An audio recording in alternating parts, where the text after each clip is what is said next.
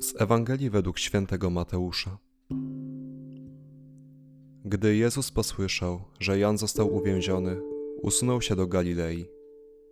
Opuścił jednak Nazaret, przyszedł i osiadł w Kafarnaum nad jeziorem, na pograniczu ziem Zabulona i Neftalego. Tak miało się spełniać słowo proroka Izajasza. Ziemia Zabulona i ziemia Neftalego na drodze ku morzu, za Jordanie, Galilea pogan. Lud, który siedział w ciemności, ujrzał światło wielkie i mieszkańcom cienistej krainy śmierci wzeszło światło.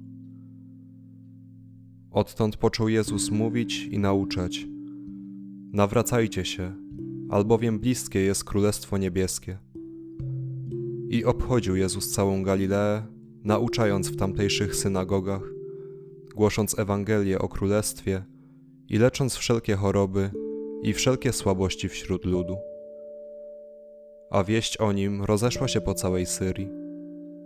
Przynoszono więc do niego wszystkich cierpiących, których nękały rozmaite choroby i dolegliwości, opętanych, epileptyków i paralityków, a on ich uzdrawiał. I szły za nim liczne tłumy z Galilei i z Dekapolu, z Jerozolimy, z Judei i z Zajordania.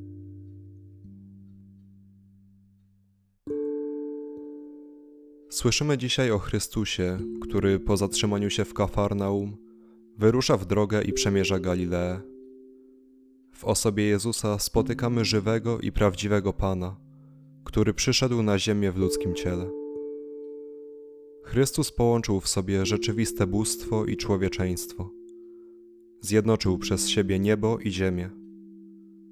Szczytem tego było misterium paschalne, czyli tajemnica Jezusowej męki, śmierci oraz zmartwychwstania.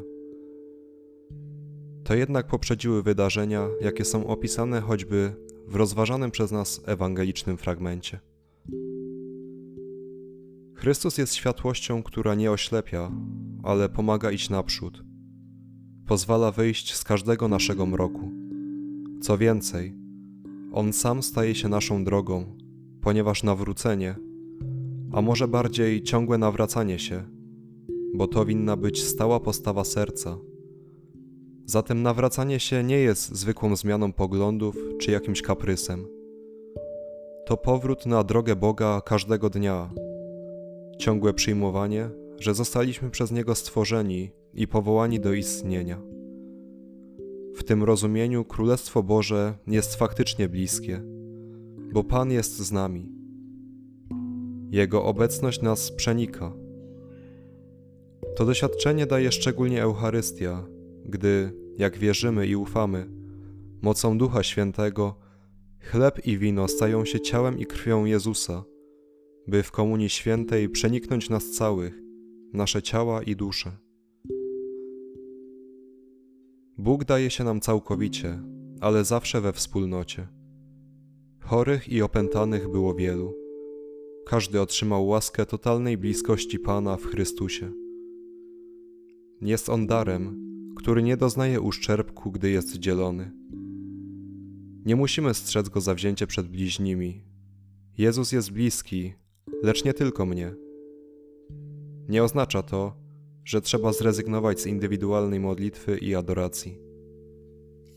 Tym bardziej warto nieść je drugiemu, aby nie spotykał wyłącznie mnie, ale przeze mnie samego Boga w moich słowach, gestach, uczynkach. Czy więc nie przesłaniam sobą Chrystusa?